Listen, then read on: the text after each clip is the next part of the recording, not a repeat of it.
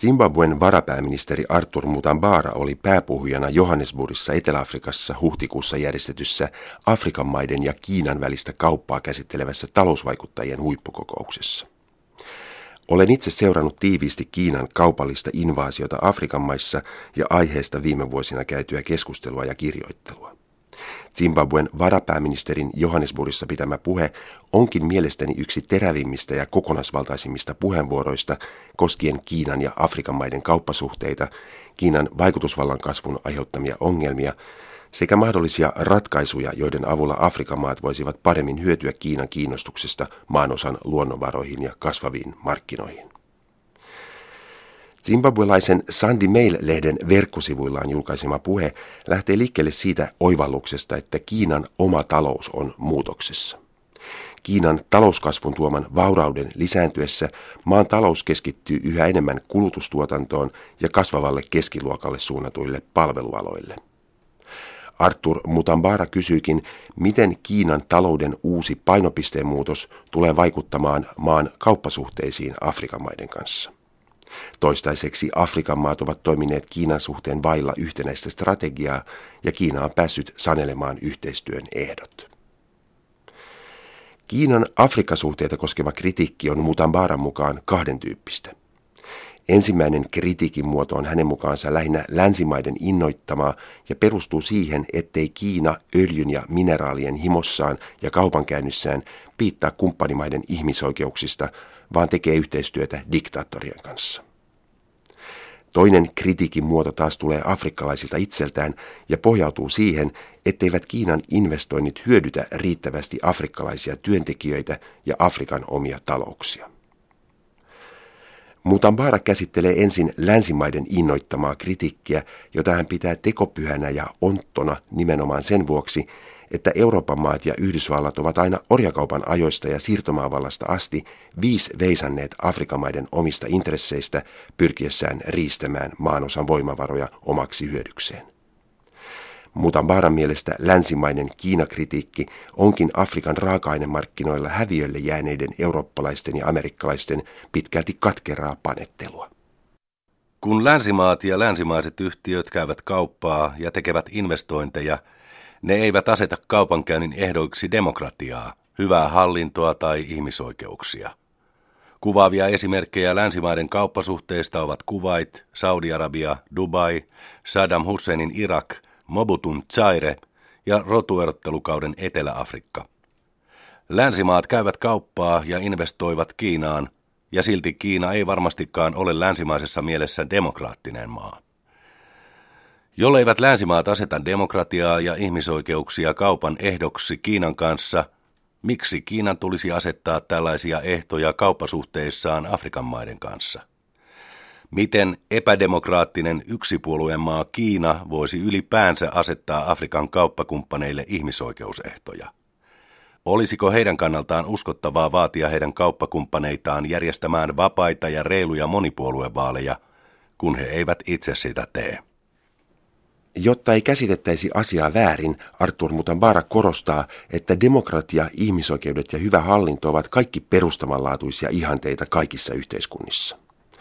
Afrikkalaisten tuleekin kamppailla aidon demokratian ja ihmisoikeuksien puolesta, koska ne ovat hyvän yhteiskunnan perusarvoja, eikä sen vuoksi, että länsimaat ovat viime aikoina ottaneet ne valikoidusti esiin tekosyynä omien kaupallisten ja strategisten intressiensä ajamiseksi.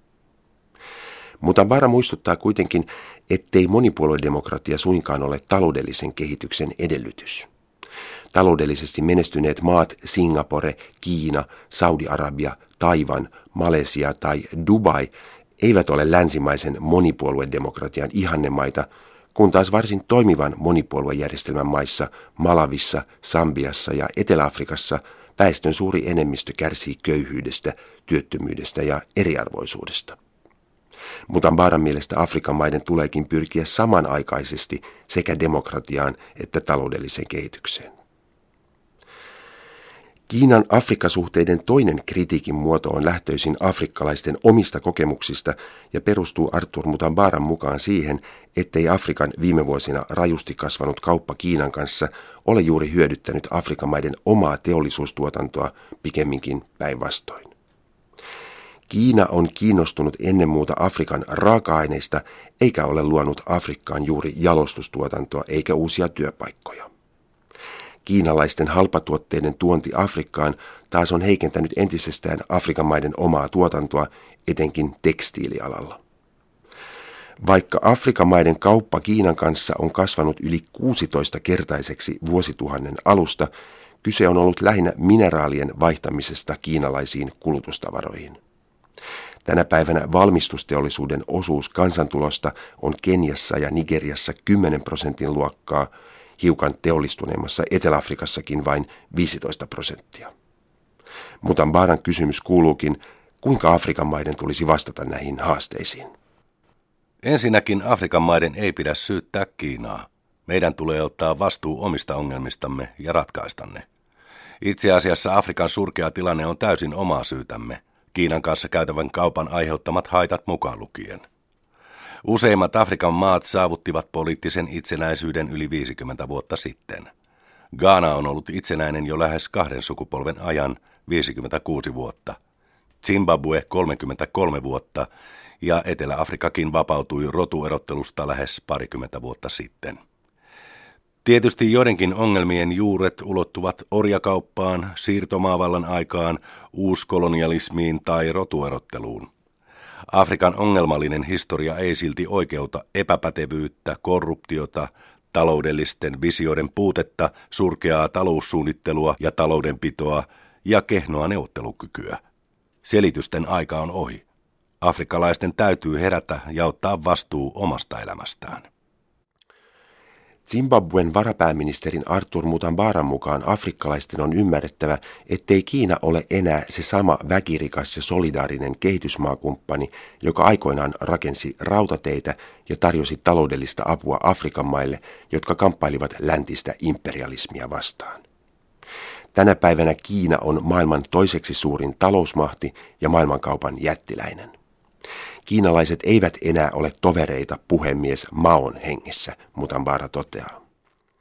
Päinvastoin monessa mielessä kiinalaiset ovat ovelampia ja kovempia kauppaneuvottelijoita kuin länsimaiset liikemiehet. Mutambara kuitenkin muistuttaa, että myös afrikkalaisilla on neuvotteluvaltaa. Afrikka tarvitsee toki Kiinan investointeja ja uusia vientimarkkinoita maaperänsä raaka-aineille, mutta myös Kiina tarvitsee yhtä lailla Afrikkaa. Mutambaran mukaan tärkeintä olisikin luoda Kiinan ja Afrikan maiden välille tasavertaiset kauppasuhteet, joista molemmat osapuolet hyötyvät. Meillä on luonnonvaroja, viljelysmaita, miellyttävä ilmasto, inhimillisiä voimavaroja ja markkinoita, joita Kiina tarvitsee. Miksi me voisi käyttää näitä kaikkia hyväksi asettaaksemme suotuisat ehdot kaupalle ja investoinneille niin, että kiinalaiset voivat ansaita rahaa ja samalla koko maan osa voisi kehittyä tehokkaasti ja kestävällä tavalla. Meidän tulee pyrkiä juuri tällaiseen asetelmaan, josta molemmat osapuolet hyötyvät. Meidän pitää luoda kannustimia ja säätää direktiivejä, jotka rohkaisevat ja pakottavat kiinalaiset perustamaan Afrikan maihin jalostusteollisuutta ja valmistustuotantoa, turvaamaan afrikkalaisten työllisyyden ja varmistamaan osaamisen, tiedon ja teknologian siirron Afrikkaan. Artur Mutambaran mielestä Afrikan maiden tulee myös ottaa käyttöön bruttokansantuotteen ja BKT-kasvun rinnalle uusia kehityksen mittareita, kuten tuloerojen suuruutta kuvaava Gini-kerroin, erilaiset sosiaaliset, poliittiset, kulttuuriset ja henkiset indikaattorit, keskiluokan osuus väestöstä, tietotekniikan ja internetin käyttäjien osuus väestöstä sekä taloudellisen tuottavuuden ja tuottavuuden kasvun mittareita. Kiinan kansantalouden siirtyessä yhä enenevissä määrin kulutustuotantoon ja kasvavalle keskiluokalle suunnatuille palvelualoille, Kiina tulee Mutambaran mukaan menettämään johtavan asemansa halpatuotantomaana. Mutambaran mielestä Afrikan maiden tulisi käyttää tilaisuutta hyväksi ja ryhtyä sen sijaan kulutustuotteiden halpatuottajiksi, sillä seurauksella, että afrikkalaiset jatkossa valmistaisivat itse omat kulutustuotteensa edullisemmalla hinnalla kuin kiinalaiset. Mutambara toteaa, että Afrikka ei tule koskaan kehittymään vain myymällä luonnonvarojaan ja raaka-aineita. Niinpä Afrikan maiden tulee investoida ennen muuta jalostusteollisuuteen, oli kyse sitten mineraaleista tai maataloustuotteista. Kiinalaiset voivat hyötyä tästä investoimalla afrikkalaiseen jalostusteollisuuteen ja Afrikan maat voivat puolestaan hyödyntää kiinalaista teknologiaa, mutta lisäksi Afrikan maiden tulee panostaa korkeatasoiseen teknilliseen koulutukseen ja ammattikouluihin sekä helpottaa paikallista yritystoimintaa.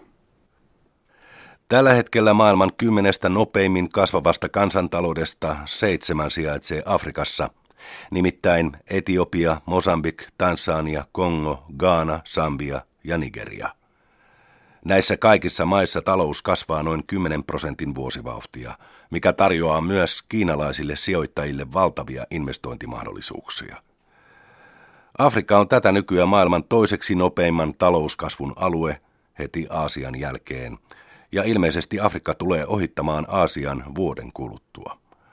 Afrikan maiden keskiluokan uskotaan saavuttavan Kiinan keskiluokan kymmenen vuoden kuluessa. Kaikki tämä lisää entisestään Afrikan neuvotteluvaltaa. Zimbabwen varapääministeri Arthur Mutambara viittaa ennusteisiin, joiden mukaan vuonna 2020 Afrikan yhteenlaskettu bruttokansantuote olisi 2,6 biljoonaa dollaria ja puolet siitä koostuisi nimenomaan kulutustuotteiden valmistuksesta ja erilaisista kuluttajapalveluista kaivostuotannon ja maataloustuotteiden osuuden jäädessä pienemmäksi. Näin ollen myös Afrikan mailla olisi lähivuosina edessään palvelualojen buumi.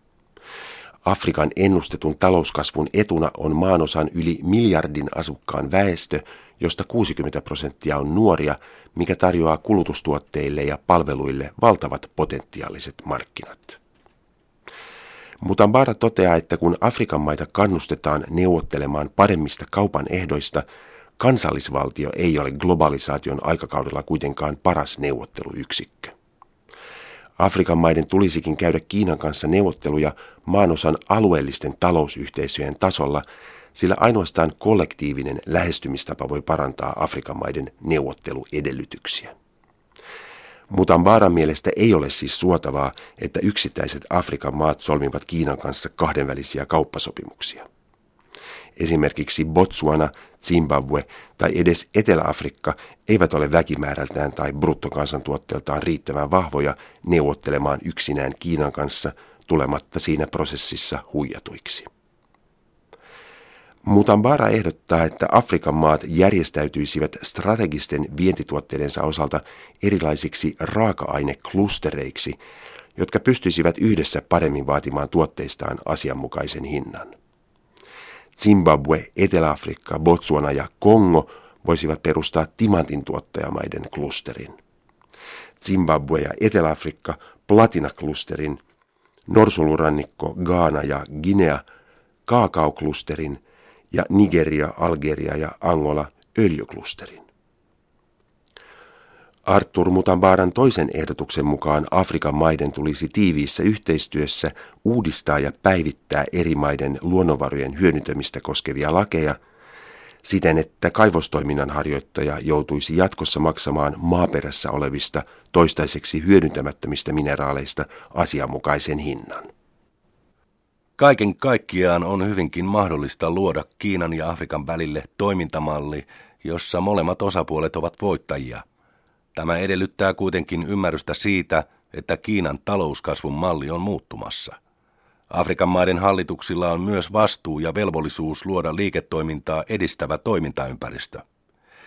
Tämä tarkoittaa ennen muuta poliittisen vakauden ylläpitämistä, talouskehityksen ennustettavuutta, lain kunnioitusta sekä erilaisia poliittisia linjauksia ja taloudellisia kannustimia – jotka viime kädessä mahdollistavat molempia osapuolia todella hyödyttävät kauppasuhteet Kiinan ja Afrikan välillä.